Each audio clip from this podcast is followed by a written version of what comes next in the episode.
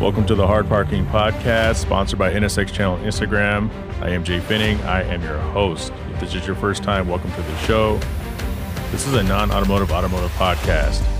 And it's episodes like today is why I use that to describe the show because I have a special guest coming up. His name is Noah Nelson. He's an actor, writer, producer. These days, he's doing more writing and producing than acting. And he's going to talk about a spy thriller that he has coming out with his father, Craig T. Nelson, called The Operative. We're going to get into a bunch more. We're basically having a conversation, more so conversation than interview. That's my style. So you want to make sure you subscribe. And that's definitely an interview you don't want to miss. If you haven't checked out the most recent episode with Jane D. Amelio, that's a hot one. A lot of people are listening to it. So you want to go back and check that one out. I was just a guest on the Puzzled Minds podcast. We talked about adulting. So the Puzzled Minds podcast, it's one of my favorite podcasts I like to listen to. They're going to be on my show in the next episode or two, but you want to go and check them out. In the most recent episode, I told a story and I was talking about luck versus chance, and I don't really believe in luck. But I really need to walk that back a little bit after having some conversations with some people. I don't believe in luck when it comes to gambling odds, like a scratch off ticket, or if you go to the casino, no one gets lucky. You know, they say you hit a lucky streak. It's all about chance, it's all about probabilities, it's all about numbers. And sometimes you just hit those numbers. I do believe in intuition, but I believe in real life intuition. If you have a feeling something bad just happened somewhere, it probably did.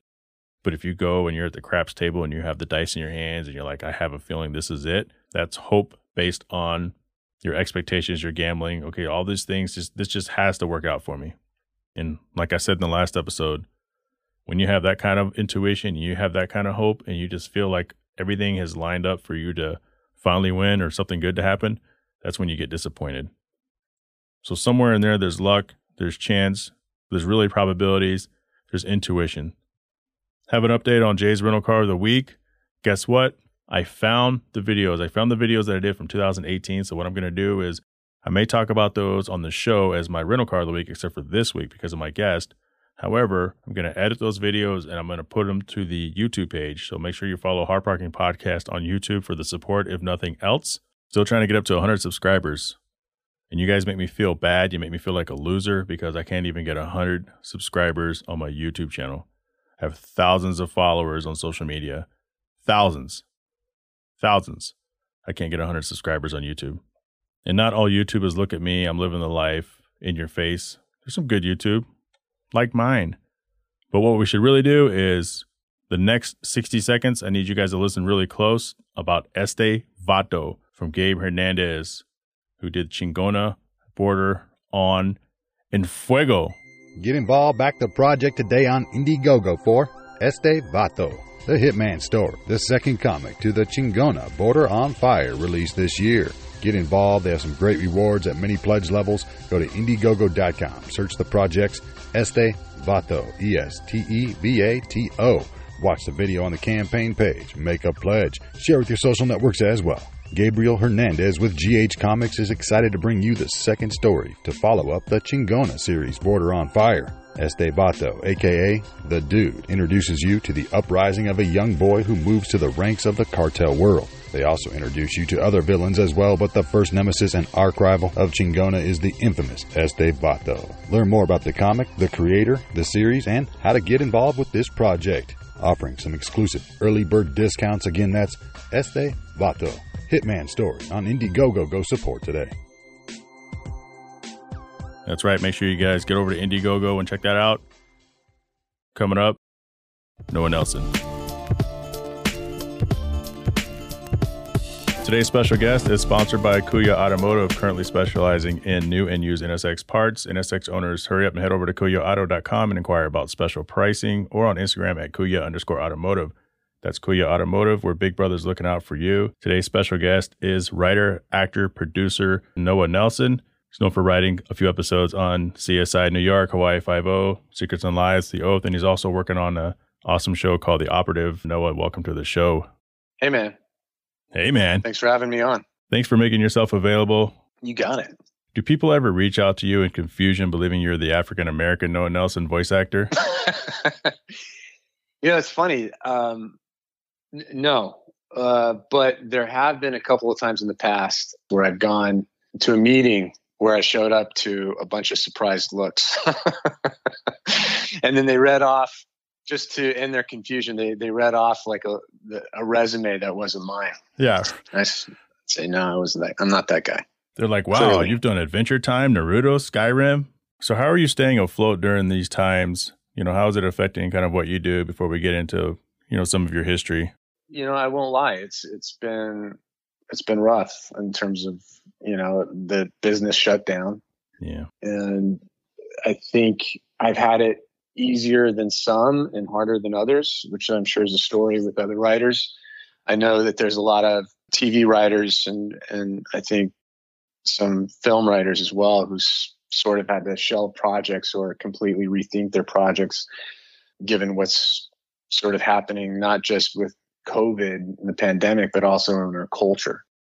And so where projects that, you know, would have played well probably are not going to get bought. So they, they've had to sort of rethink stories or come up with something new altogether. I've had some strange luck where I've been given a couple projects to write that sort of play in what's going on right now. So um, I've been fortunate in that regard. And the operative is really timely, really relevant. So it's in that regard, it's been okay. It's been good. Yeah, I think one of the big things that people lose track of or lose sight of is it's the the things we're going through affects everything. I've been working, but my wife has a an essential job. So we've been just kind of like you were saying on a different level where it's just like, well, we've been, you know, for, more fortunate than than some and not as fortunate as others, but we're making it right. through. Yeah, it seems that that's kind of a universal story with a lot of people and, you know, it, it's it's learning how to adjust and, you know, there are some things where you realize was a luxury that you had that you may have viewed as a necessity. Yeah you know, um, that you have to sort of cut back on and be smart, you know, just be smarter about. Um, but yeah, I mean, here in Hollywood, I think everyone is, is, you know, ner- they're just as nervous as anyone else, especially below the line guys, you know, crew who live paycheck to paycheck. Know, I think it's really hit them probably the hardest. Um, but it's, it's affected everyone from the top down, you know, frankly. I mean, so yeah, it's, uh, it's scary and daunting times for sure. Let's step into some of the the history here. Um, we're the same age, but our lives are probably a little different growing up. And I was looking at your father's career, Craig T. Nelson, with his first, I guess, probably big role in Poltergeist. At that time, you're somewhere between the age of five and six. What was your life like?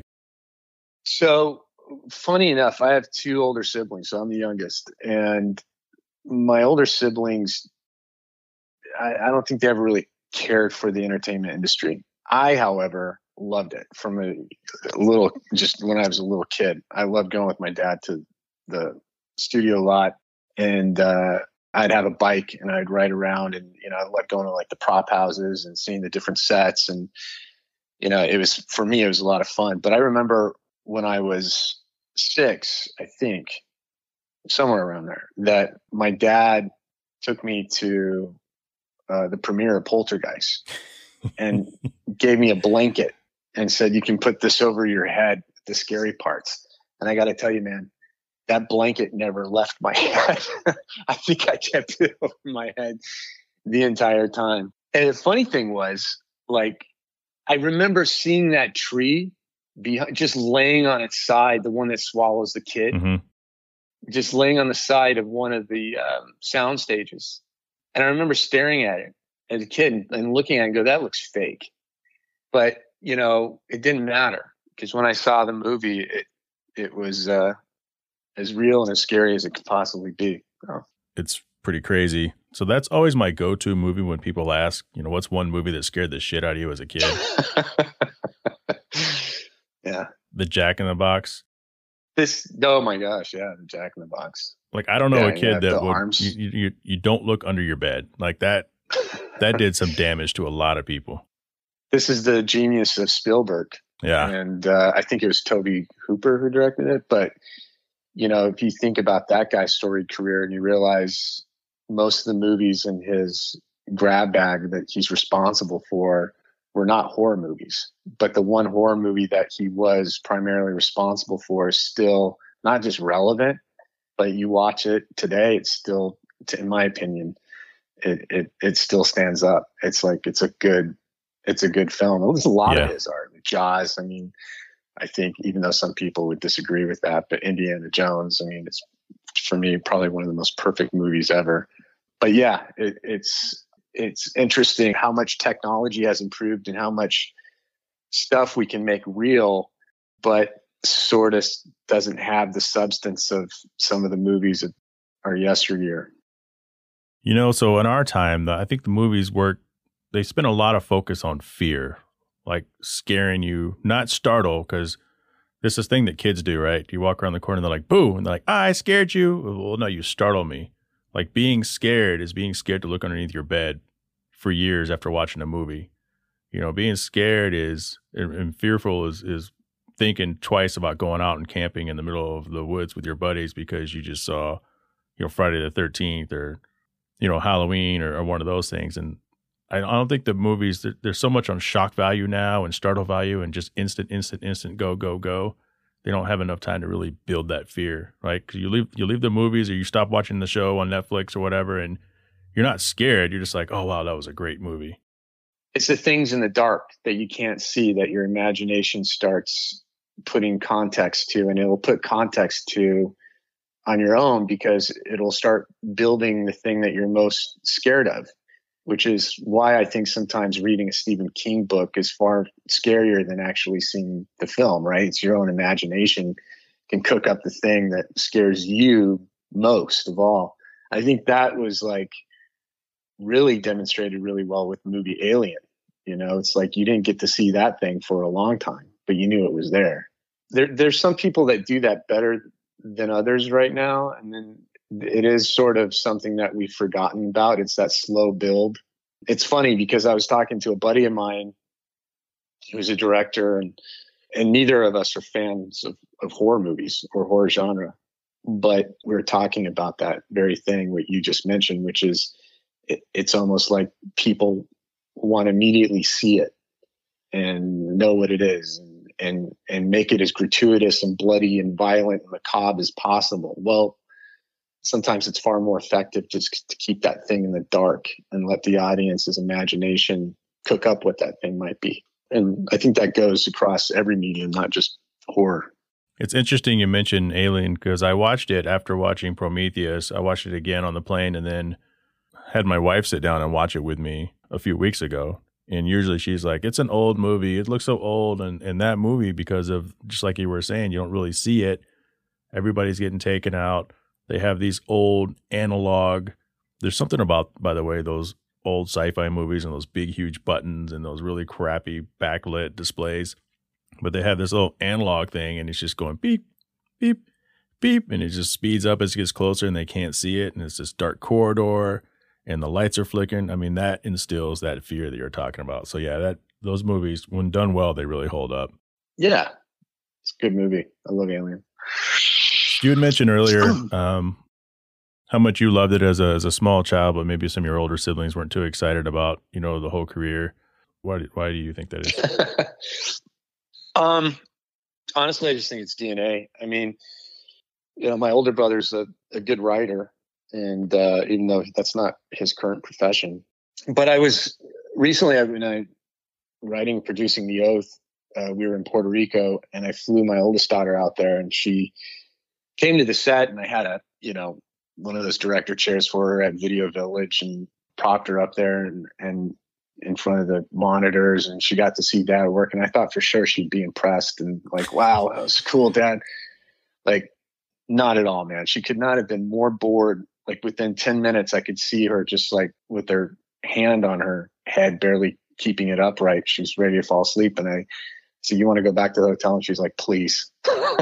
If you don't mind me asking, how so, old is she? She's 26. Oh, okay. All right. I was thinking though, so even when your your children were smaller, he's like, uh, unlike your father, he's front and center, right? And you've done a lot of work on the back end. And having children in school is that a lot easier to kind of shield them from peers in school or other people be like, oh, that's so and so, that's so and so? You know, is it a little more normalized or kind of the same thing, or do you not have even felt the effect? I haven't really felt any of that. My youngest daughter is about to go into middle school. If her dad was a famous celebrity, maybe that would be a thing, but she she hasn't run into that. I know she brought her grandfather, my dad, to a it was called the Grand Lunch, where they bring kids or bring their grandparents or parents uh, to school for school lunch, and that was pretty special for her because it was like you know my grandfather's Mr. Incredible, right, right, right. So, so that was that was pretty cool. Of course, you know, kids are excited about that. I think for a day or two, and then it's old hat. It's like whatever.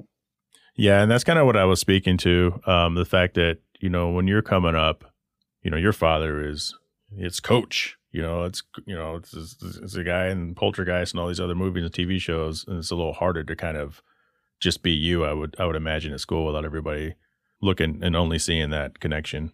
Where's your daughter? Yeah, so so I had the benefit of a mom who moved every year oh. uh, to a different town. So I would always be the new kid at school, and I would never tell anyone who my dad was until maybe it would come out towards the end of the year. But by then we were you know, moving to a different state or a different city or whatever. And, you know, I, I was going to be the new kid again and no one would know anything. So it was never too much of an issue for me until high school. My dad, I got in a lot of trouble and, um, my dad came up.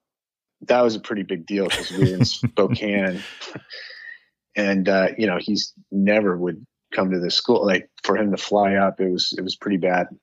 And, um, I mean, he showed up at the school, and I remember walking down the hallway, and I, I thought he was going to be there that day. I wasn't sure, but I remember a couple of kids stopping me in the hallway, friends of mine, saying, "Noah, you'll never believe who's here. Coach, man, Craig T. Nelson is here at the school. One of his kids goes to the school." And like they weren't putting the last name together, yeah. or maybe they didn't think anything of it, or maybe they're like, "There's no way this guy's you know, coach's son. He's got to be a jock. He's got to be a football player, not some skinny kid with long blonde hair. Because of coach jacket. yeah. yeah. That's funny. So do you think that, you know, you waiting until the end of the year was so you can just kind of be your own person? Like just see me for me, you know, don't see me for the stardom of my family type of deal. Part of it was that. Part of it was uh, I was just really shy. And um, it, it was hard for me to make friends or harder, I guess. And, yeah. and, and I like keeping some things private, you know, so, and I valued the friendships I made. Uh, so it was sort of, yeah, it was, it was a bunch of that, but it was mostly, you know, I, I guess I don't, it just felt, it felt weird if that was one of the first things out of your mouth, right? Like, sure. or if people find out about that, then they, it's like yeah it, it, sort of colors the way that they look at you from then on and also i didn't grow up with a lot of money like my mom didn't have a lot of money and so it'd be i don't know it'd be it'd be weird it'd be like well how come you're you get the other questions how come your dad's not you know I mean? it's like how come you don't live with your you know all that kind of stuff and so just to avoid all of that it was easier just to uh, not say anything not having a lot of money though probably keeps you grounded once you start getting into that that role in that world of seeing a little bit of success, doesn't it? Yeah, I mean, I was really fortunate, man, because my both my dad and my mom were were very much about getting a job and kind of making your own. I started working when I was 14, and and to be honest with you, I enjoyed it, man. I, I didn't, yeah, I, I you know, I even when uh, I moved down to Malibu to live with my dad when I was 16 or 17, um, I took the city bus down to the Blockbuster Video, which was a thing back in the day that kids don't have any idea what that is. right. Wow, what a difference! Blockbuster Video. Yeah. yeah. yeah. I got it. Um, but yeah, I worked at the Blockbuster Video in the in one of the strip malls in Malibu and take the city bus back home. So, and I, and I went to school at a private school, but the other kids had BMWs and all that kind of stuff, and I took the bus. I, but I'd, I'd be sitting out there literally at the bus stop, and the kids would drive by in their BMWs and Range Rovers, you know. Do you remember wanting that, or were you just kind of like, yeah, whatever? I did, but I at the same time, um, I had I had bigger issues. I, I, didn't know who the hell I was. Yeah. So I was I was a little like, well, this, this is this is my life. you know, we do a lot of things when we're in our late teens, early twenties, and for most of us, this is one of the things. Like my daughter started getting into some trouble and whatnot, and you know, my wife would, you know, obviously be concerned a lot. And I go, you know what? whatever she's doing, as long as she doesn't do anything that permanently stains herself, she'll find her way through. All we can do is is try to be supportive. And this is coming from somebody like me who I don't know what all you've done, but I've done some crazy shit during those times as well. And I'm a completely different, more mature person now, having gotten through it. So you just have to hope that you don't do anything that's that's going to stain you forever. It's it's interesting you say that, yeah. And I think like I, you know, I got into some trouble. I, I, wasn't like a bad kid or anything, but I got into some trouble when I was 16. You know, I acted out and was rebellious and stuff like. I did dumb things, like I drove my Volkswagen Beetle uh, up into the school lawn, that kind of like dumb kid stuff. But nowadays, with like social media, it's amazing to me because I heard Jack Dorsey say, who's the CEO of Twitter, owner, founder, whatever, say that their now their thing is it keeps a log of everything forever. Wow. And I just I just thought about that and I thought about the impact of that, which is and had a conversation with my youngest kid about it, which is how do you have the responsibility or wherewithal to understand and comprehend that at a young age? You don't. Because right, because like you like you and I break a window in the neighborhood, you had to apologize to neighbors. You had to, you know, mow their lawn, pay for it, you know, and that, that, and then it was over and you, you went on. But now it's like, imagine it's like you break that window, that window's broken forever in a way, you know, it's, it's like there's something I think not healthy about that. No, I agree. I agree a thousand percent because what'll happen is you'll see people I think it's like college football or some some kid 23 or maybe even older somebody they were basically someone did a deep Twitter dive and found something that they had tweeted when they were like 18 and held it against them. And then all of a sudden you know the the court of public opinion just grilled this guy. And I'm like I can't even imagine what the hell I would have tweeted when I was 18 yeah. No totally. I mean that like I'm so glad Twitter wasn't around when I was that age. All the dumb things. But that's the other weird irony and hypocrisy going on right now, which is we're holding people accountable retroactively. So we're turning people into things that they probably are no longer by virtue of the fact that they've grown and developed and changed as a human being.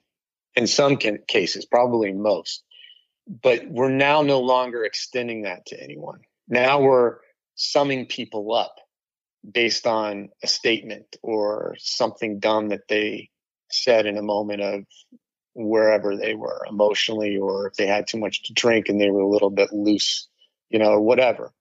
And and we're also suggesting that no one ever says anything stupid ever. Thank that you. They wish they could that they wish they could take back. No one ever says that because that's the that's the standard by which we're measuring people, right? Like you have to be, and and it's just that's just not true, man. I mean, we're human beings. We do dumb things. We say stupid stuff. We mature and, and we uh, evolve uh, mentally. Hopefully, yeah. And we change for the most part. Like like you were saying, I did a little spiel on a, on an older episode where I was like, I people can change. I said, I'm not the same person I was when I was 20, and I've come across people who are not the same people they were back, you know, 20, 30, 40 years ago. And it just because you know there's a thing that they always say, well, people don't change. Well, people can change, and that's the thing because people can change, and some people do change, just, just like you're saying. And it's just that's one thing that that really upsets me that I absolutely hate is that okay, well, this person said this thing 15 years ago. This person was a racist 15 years ago. They're a racist now, or and it's like no. I mean, I've seen people change within the course of months or a year. Yeah, and um, that's what happens. It's like you you're going along on your journey, and then something terrible happens, like a world pandemic, and it throws you for a loop, and you're forced to look at some things and and reevaluate some things and change and adjust and and hopefully get through it and get through it having a little bit more wisdom and a little bit more understanding about how to manage your finances, you know, better and all this other stuff. But, you know, it seems that we're sort of living in two worlds one where that's true, and another world where we're scrutinized for every little thing that we do that's wrong and summed up in that way. And there's a fear of that because there's people online who are like predators who will use that to oh yes. to cast stones to you know to string you up to you know throw you under the bus. And like it's it's different for you and I because we have perspective in terms of we have a time in our lives where we can see where that was never a thing. Whereas like my youngest kid who just turned uh, 11 that's just the world she lives in she won't know anything other than that yeah so, do you want to uh, get into some of the the more stereotypical interview questions here? I have some for you, or do you want to? oh, I think I understand what you mean. Yeah. Sorry, I've only had two cups of coffee this morning. I'm on my third, and I haven't even added any bourbon or any, anything that like. this is what I always say. It's like I never put bourbon in the first cup because that would mean I have a problem. I put it in the second cup. Hey, you wait to the third cup and then you go, I have a problem, but so what?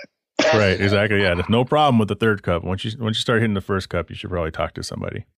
So what? That's let, funny. Let's talk about. Um, so in '93, right? You're essentially a junior or senior. You have your first credited role in Coach. So it seems like you're ready to jump into big roles and big stardom. So what did you do after Coach? And it looks like you really didn't do anything for a while, and it had to have been kind of frustrating, especially for a for a teenager, thinking you're like right there.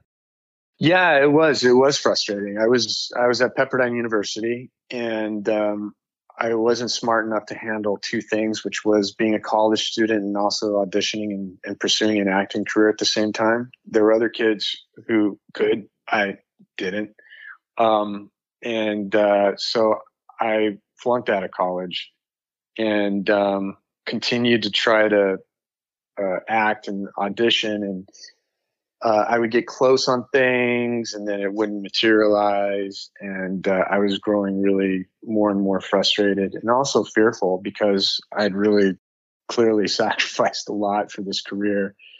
And I was very anxious and impatient. And uh, it's funny because I remember seeing Jeremy Renner at a number of auditions.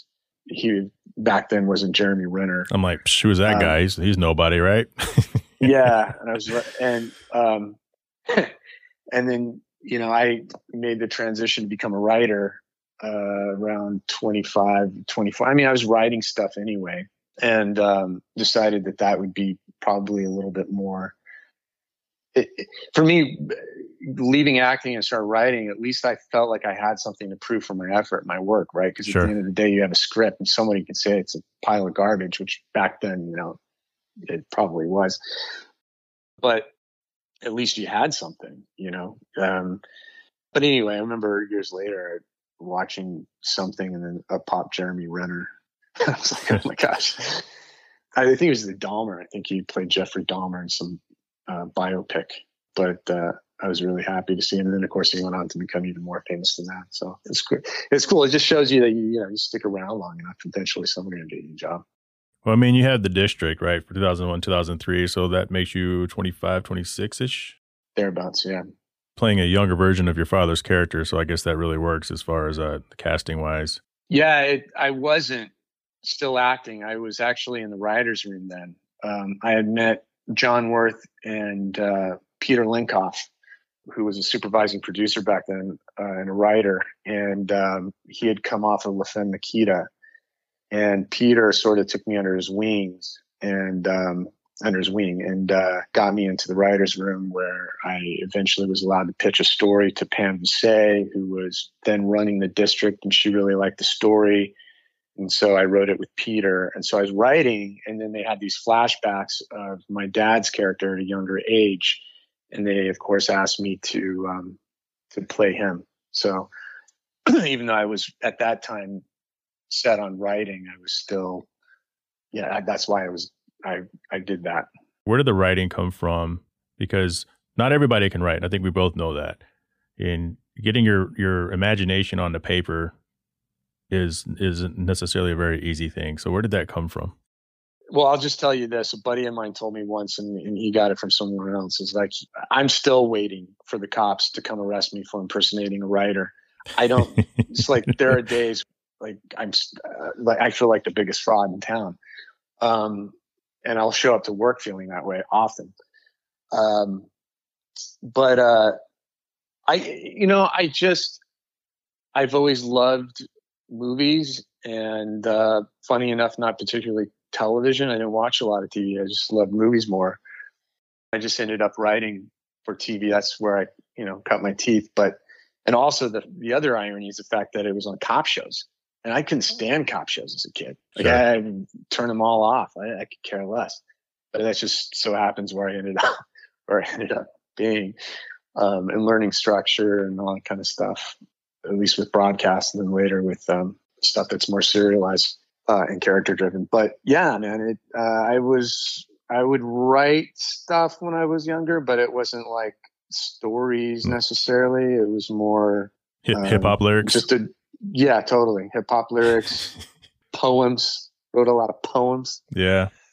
So going through, I'm looking at your credits. You have story editor, which what does that mean? You take somebody else's and you just kind of go through and, and add things or, or take things out. Is it like, no. like what does that even mean? Because I know there's a lot of terms that don't mean exactly mean what the, they say. The, exactly. Well, that's one of those. Um, no, you're not editing anything. It's just a it's a title that they give. It's a a step along the process of becoming an executive producer for a TV show. So there's all of these stages you go through as a writer, and the titles sort of delineate uh, where you fall on the ladder and, and are typically equitable to your experience that you've amounted and amassed and your ability your skill set. So it's like a resume then, is, like an, an industry resume. Yeah, yeah, yeah, and it also denotes how much you're worth. Totally, you know. yeah. really, like the jump from staff writer to story editor is the most significant jump you'll make as a writer for television because you literally doubles your salary and then you start getting paid for scripts. Mm, okay. you write. Yeah. Yeah, I see consulting producer written by, which you always see in the credit, opening credits or, of, of shows, or executive story editor, which you never see. And then back to written by, like what what is the main one? Except for I'm, I'm guessing it's producer or executive producer, but is that correct?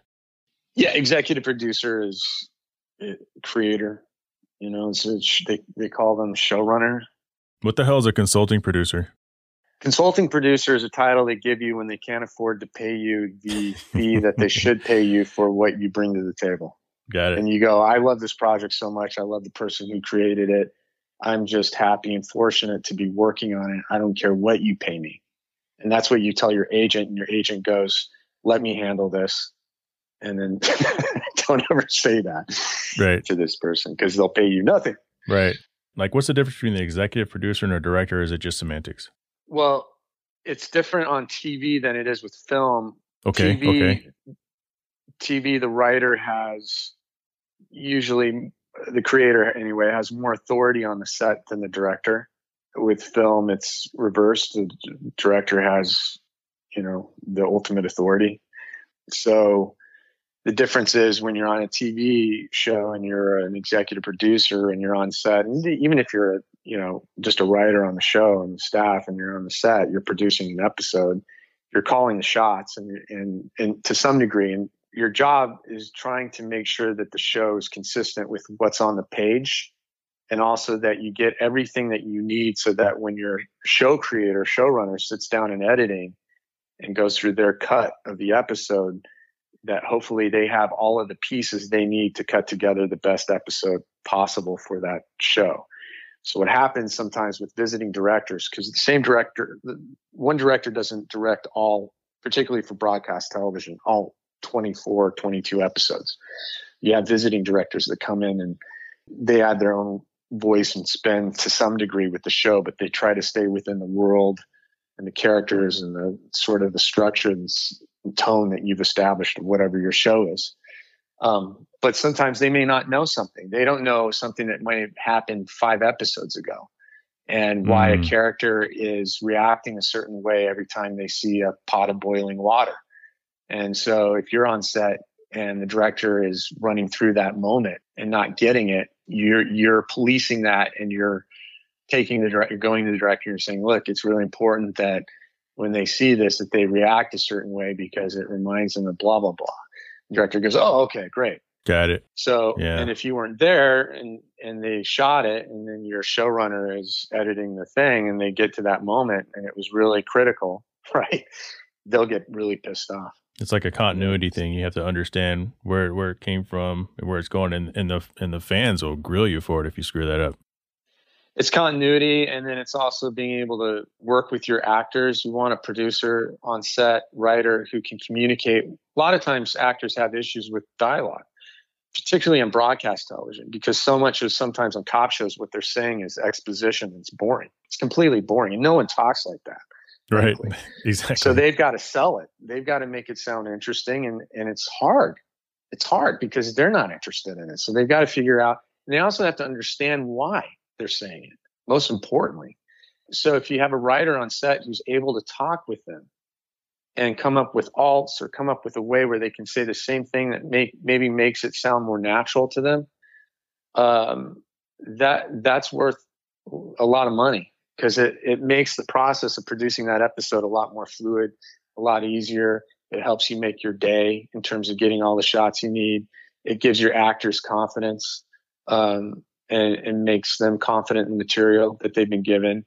Um, so being a writer on set and producing an episode, there's a lot of different facets to it, but those two continuity, working with your actors, coming up with uh, alt dialogue, communicating with your showrunner back home consistently, knowing what to say to them, choices that you need to make on the day. You know, do, do does Danny and McGarrett wear their badges on the outside? Do they have their guns in this scene? Do they need their guns in this scene? Do they need their badges? Like you're helping sort of put out fires, prevent fires from happening, and giving your showrunner more time to focus on what's most important rather than their phone constantly ringing with, you know, these little questions that could be answered by you. So that's where having experience and and being on set and, and being facile as a writer to some degree and being someone who's you know a good kind of a good human being and a good leader really helps and is worth every penny Do you have interest in doing motion pictures or motion pictures that are made for streaming services like these Netflix or you know originals and Hulu originals? 100% i'm working on two right now. One is about the Free Burma Rangers and um, film absolutely. I mean i've always sort of as i've been working through tv and, and slowly rising through the ranks of television as a writer i've always to some degree seen film on the horizon eventually i mean that's as a kid that's what probably got me most inspired to become um, to be in the business to be a storyteller more so than hanging around on the sets with my dad so Right. yeah i mean eventually that's sort of i think where all roads lead I have a generic question for you, but it's an important one as well. What's the biggest difference in what you're doing now as far as how different is it? Because, you know, stereotypically when we're growing up, we see the director's chair and someone sitting there and yelling through, you know, the, I think it's called a Um, megaphone, maybe. Is that, what, is that what we're calling those megaphones? Oh, yeah. Oh, oh, oh, oh! I see what you're. I, I see what you're asking. Yeah, I mean, uh, first off, I never imagined I'd be doing this ever. I, I, I never thought I'd be on a set and doing it. It's sometimes I pinch myself, and other times I'm like, uh, on a good day when I think I'm intelligent, I go, "Gosh, I could have done something else. It's a lot easier and, and made a lot more money." Um, but uh, you know, it's it's funny. It's like I feel like I'm I'm right where I, I'm supposed to be uh, on a on a either on a set or when I'm writing or even as hard as it is. And sometimes I want to give up and go, God, and you know, just go teach Right. or do something else, you know. And um, but it on a set, there's a certain camaraderie. You know, you're with people who, to some degree, feel like a family to you. They're, they they feel familiar. It's it's opposite of what you think. You think, oh, you're on the big Kahuna, you're the one calling the shots. And the reality is, you're you're there. You're almost a glorified butler. You know, you're actually serving everyone else. You're Mm, helping yeah. the director shoot the best um, episode they can. You're helping props make sure they they get the right props together, that they look great, you're helping the actors shine. You know, you're you're really there being of service to everyone and and helping and being kind and being generous with your time and making people feel comfortable. I know this sounds strange, but the more people feel relaxed and comfortable and not afraid to take risks at times, and you have to be careful about that, the better product you get. And, and not just in terms of what you're doing, but just in terms of the quality of your day. You know, if you can make someone's make someone's life easier on set, it really trickles down and affects everyone else. It really does. That's that part of it. And then the writing, it's funny because in certain TV shows, you'd be surprised how little of the writing has to do with any of it. Um, the showrunner and creator and some of the top executive producers are going to rewrite everything you wrote anyway. So you're trying to make their job of a rewrite as easy as possible. It's really your sole job when you're coming in as a writer for TV is to make your showrunner's job take as much work off of your showrunner's desk as possible. If you can do that, if you can see if you can see a hole where some of the other writer on the staff or someone else is not doing that and you can fill it and you can help take some work off of your showrunner's desk, you're crushing it. You're doing exactly what you need to do. Nice. You're making their life easier. You'd be surprised sometimes it's not knocking a script out of the park. It's not. You know, and I know there's some probably creators will will disagree with me, but given my experience and shows I've been on and the way I've survived, it's like I'm not always going to knock it out of the park with a script. I'm not. But what I can do is they send me to set, they're not going to worry about what they're going to get at all and because I grew up around the business, so that's one of my superpowers, and I, and people trust me. Um, that's it, because right I there. don't think they see that I have any sort of agenda other than to really be helpful and to have a good time. So, yeah, and I don't think that whole thing you said is crazy at all. Um, yeah, people work better when they're not being micromanaged um, statistically, and they're allowed to kind of do what they need to do given the time. It's just, there's like no pressure there, and, and you're right. The day is just better. I mean, that's why I love consulting for healthcare IT is because I'm expected to go. It's like in two weeks, this project's due. This Thursday, I want an update. Do what you do. And it's a whole lot easier than where you're at with this, where you're at with this, 500 emails about where you're at with this. It's just, it's, it's an unneeded yeah. stress. And you're, I mean, that's, it creates a positive work environment and productivity goes way up. Someone once said to me that you can tell a lot about a person when you give them a little bit of power and I think the the best mm-hmm. and worst of you really comes out when you're given some power. And if you're at least somewhat of an aware person, and go, oh, I turned into a bit of a bastard there, man. I better I better watch myself. or somebody course corrects you, you're lucky, you know. But yeah, that's that's right. It's empowering other people and creating a an environment where people feel comfortable to be the best version of themselves and take you know risks here and there and all that stuff. It's not not hard to do. So how often do people? Well, I have two questions for you. Number one, or how difficult is it to shop a script? But just I think you kind of answer that, given that you kind of have a resume. So people are going to be more accepting of, of listening to you. But even in that, like for, for the operative, for example, you have to go from studio to studio to get somebody to accept it. Because I've interviewed some people that are in the industry, and it seems to be one of the biggest, most frustrating things is that Hollywood doesn't know shit about anything, and and then sometimes you get lucky and someone picks it up and it's it's a home run. That's exactly it. I mean, you, it's like going to Vegas. You know, you just don't know what's going to happen, and the house usually wins, and people usually leave. You know, with empty pockets. It's like the same thing with a project. You go into town and you shop it around, and we did with the operative, and everyone passed, everyone, and it was soul crushing because we had had this project, we had developed it. I developed it with my dad you know, he and I like working together. I love working with that guy. It's fun. Uh, I love my dad. And uh, so I would actually drive because I live in town and I would drive out to Malibu. I'd pick him up and then I'd drive back into town. We'd roll in together. We'd listen to music. We'd talk. We'd, you know, and then we'd go to NBC. We'd go to the top, this big, you know, and get the pass and you go up to the top floor and then you're, you know, ushered into this room with all of these executives and they're all nice there's like 10 of them.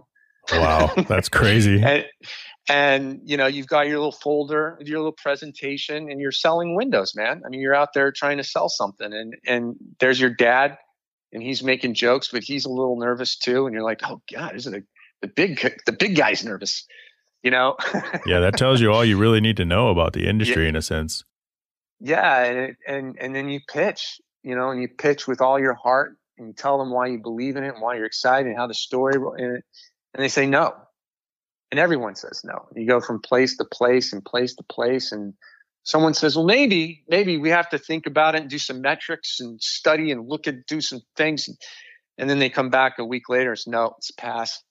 So, December of last year, I thought the project was dead, and um, I was in a pretty not a dark place, but I was just really disappointed mm-hmm. and bummed because I I knew how special it was, and I knew it was one of those things that could be really great. And then uh, just through some, actually, my girlfriend's best friend's boyfriend asked me about the project, and it turned out he is he with Landmark? Was a yeah, he's with Landmark, and he had, they have a distribution deal with Crackle Plus, which is funny because I had just worked at Crackle doing the Oath for two years, and he said he was interested in it. We talked about it, and then they got it, and uh, we've been developing with them. So I found a home after all. Well, yeah, that's good. I, w- I found that like April 2020. Um, they were talking about it with Landmark, so that's good.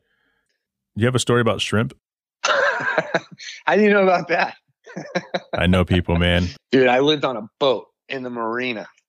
I was dirt poor, and I was between jobs, and I, my youngest had just been born, you know, all I could f- afford was to live on a boat, and I was living there on, illegally. And it was a pretty bad boat, man. I mean, if you looked at this boat, you'd have been surprised that it was still floating kind right. of boat. Much less the fact that anyone could sleep on that. It was like, yeah. Well, um, at night, there was this cracking sound. It was this popping sound around the hole of the boat, and um, it was kind of it, it was weird, man. It was like I didn't know if the boat was hitting something and it was gonna and I was gonna sink with me on it. And I was like, what a way to go out, man. um, and I, I, can only see the headline now. Noah dies in a boat. The irony. Yeah. Um, that you, you had your own little ark whatever. There. I'm sure somebody come up with something way better than that. But anyway, Noah's Ark. Yeah. Found at the bottom, you know, whatever. So I did a little research and it turned out it was a shrimp. What it they do is they release this popping sound underwater and it stuns their prey long enough for them to to eat them. So that's what huh. that, that's what was happening. Yeah. Who'd have thunk? Not me. That's why I had to do a little yeah. research. Yeah, me either. and I know a lot about nothing. and now I know a little bit more about nothing. Yeah, that's that's that's interesting. How so? How often are you approached uh, for like an idea? People trying to pitch like a show or series. I, you know, occasionally I get approached people want to send me something to read, you know, or yeah, or they have an idea, but uh, is that family and friends more often than not?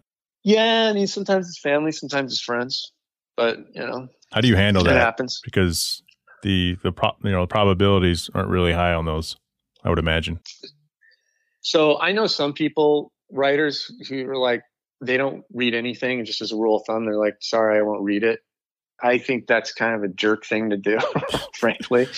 So I I will read it, but I'll be very honest about when I can read it, and sometimes it'll be in a couple months I'll be able to get to it. Maybe in a month and a half I'll be able to get to it, and then also I'll be pretty honest about my my reaction to it. Right? You know, I'll list the positives that I like about something, but then I'll always follow it up with a you know, critical analysis of what I thought you know sometimes it's shorter than other times but generally speaking if i'm working on something I, it's hard for me to read something else because i'll get other voices in my head sure. that'll confuse whatever it is i'm writing or sometimes you don't realize you'll read something and it'll stay in the back of your mind and when you're writing something say like three months later you'll come up with an idea that you thought was original but really it was inspired by something that you read three months ago. Inception-esque yeah. And so then you'll be, without realizing it, you're not necessarily plagiarizing, but you're not, you're, you know what I mean? So, so I'm really careful about that. So usually I'll read something in between of me working on something new or if I'm just finishing something, I'll wait until I'm done with it to then read it. So Well, I have that's how I handle it. I have one for you, Okay. and it's based out of here. Go Gilbert. Go Gilbert. A couple weeks ago, I'm walking around with. Like, So I get up. Rarely do I actually leave the house because I'm really lazy, and it's hot. It's more so hot than lazy. But we're walking around the neighborhood, and we come across this cat.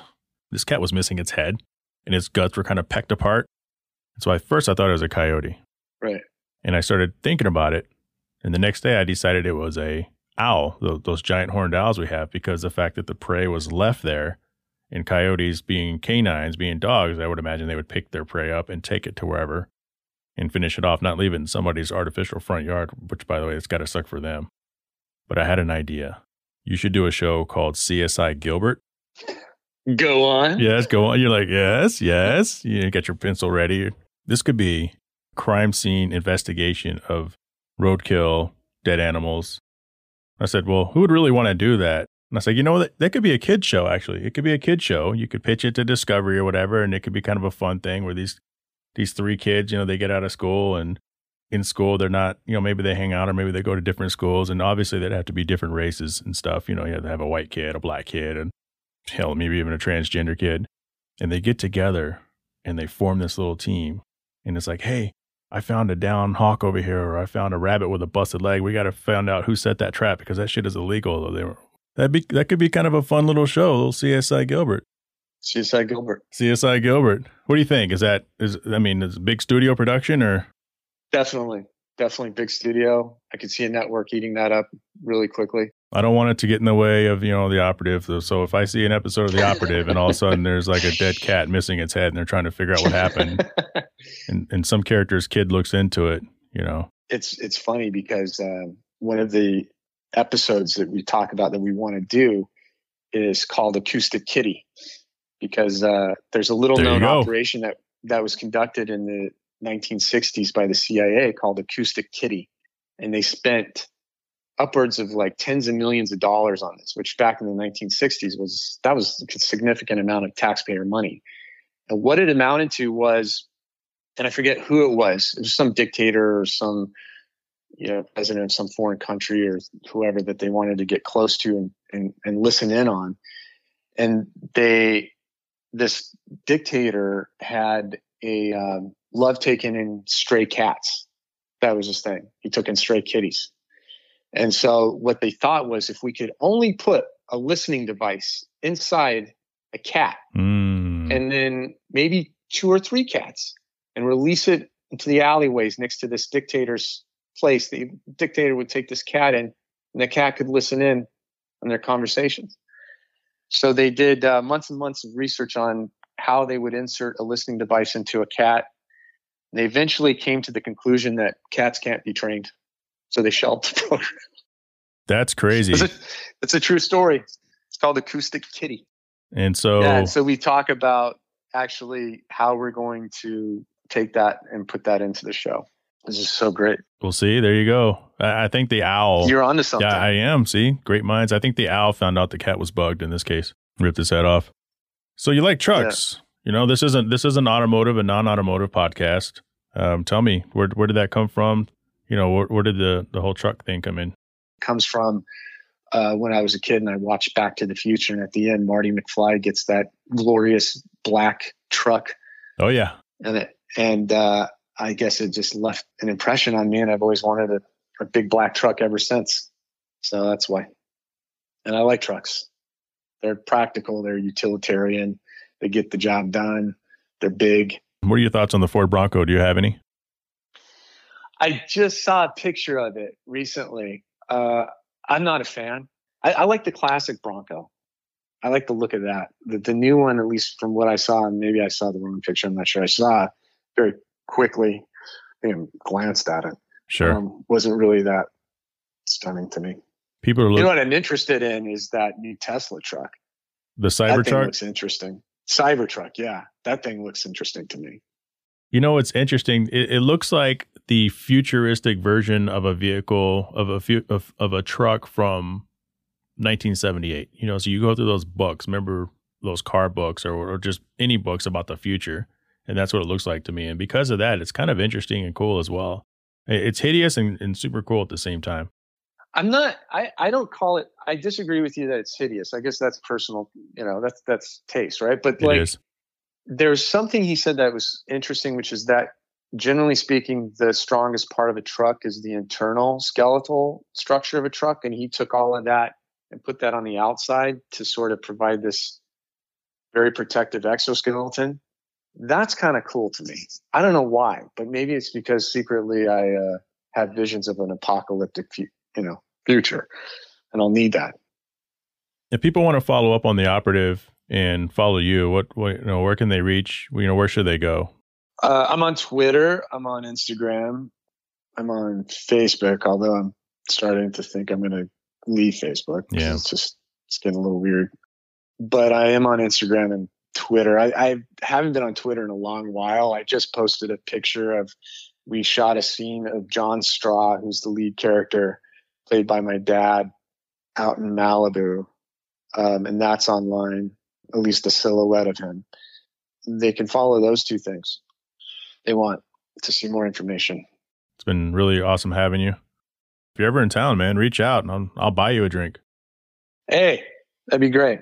I won't even. Like, you can buy me a drink. I'll buy you a drink. That's we'll that's perfect. Yeah. All right, beer, bourbon, whiskey, seltzer. All the all the above. I even like the uh, more feminine drinks too, my friend. I'll even go for a hard apple cider. Not to suggest that that's a feminine drink, but I'll go for a Blue Moon. I'll go for a nice martini. Sometimes I might even surprise you and get a lemon drop martini. I'll even have just straight up whiskey. I'll have an old fashioned. I'll have a Guinness. I'm all over the map, man. Yeah, that sounds all over the map. Just like me. Yeah. If it has any percent of alcohol, chances are I'll at least give it a shot. See, I'm I'm about diversity. Yeah. all right, I'll talk to you later.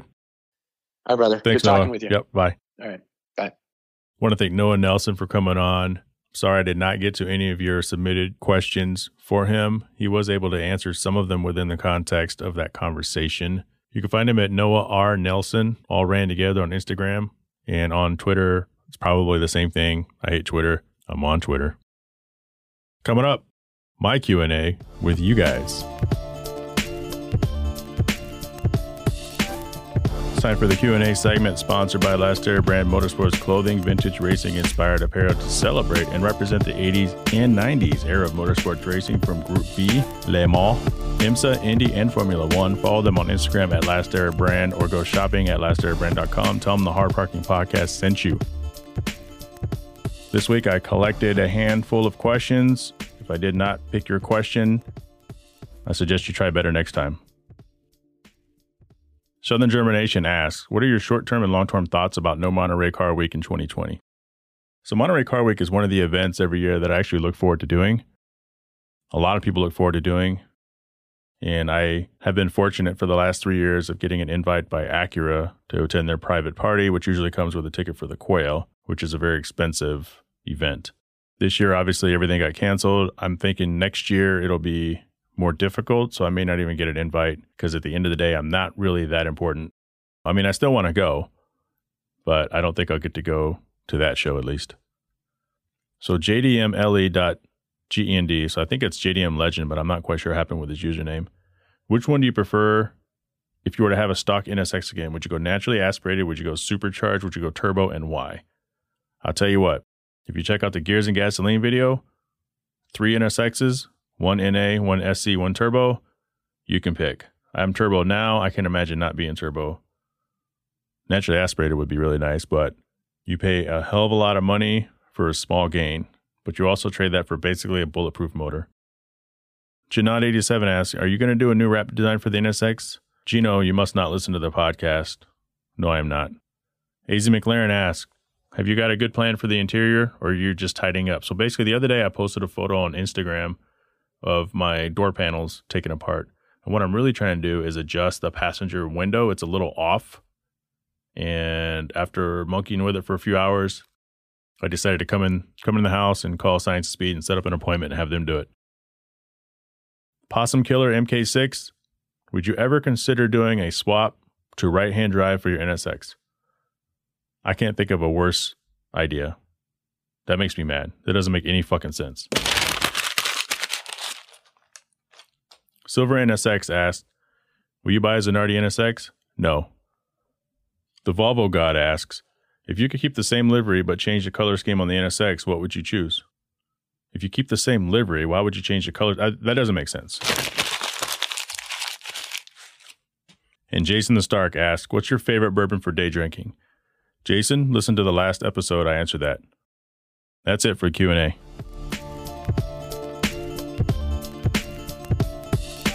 I want to thank Noah Nelson again for coming on the show. If you want to follow him on Instagram, that's Noah R Nelson. I actually could not, I couldn't find him on Twitter, but be looking for a show called The Operative, starring his father, Craig T. Nelson. If you want to pick up some show swag, we have a Teespring page that nobody's bought anything from, but it's still there. If you have questions, comments, send your emails to hardparkingpodcast at gmail.com. We don't have a Patreon, but I know you're out there and you're trying to figure out, hey, how do I support the show?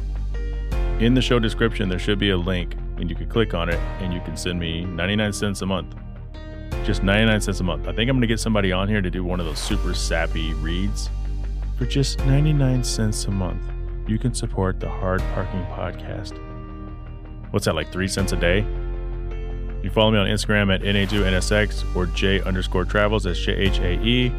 Want to thank our sponsors, the NSX channel, Kuya Automotive, Last Era Motorsport brand, dressupbolts.com, higher quality detail. I can't grow unless you tell people how awesome this podcast is. Let's do this. Let's grow this thing together.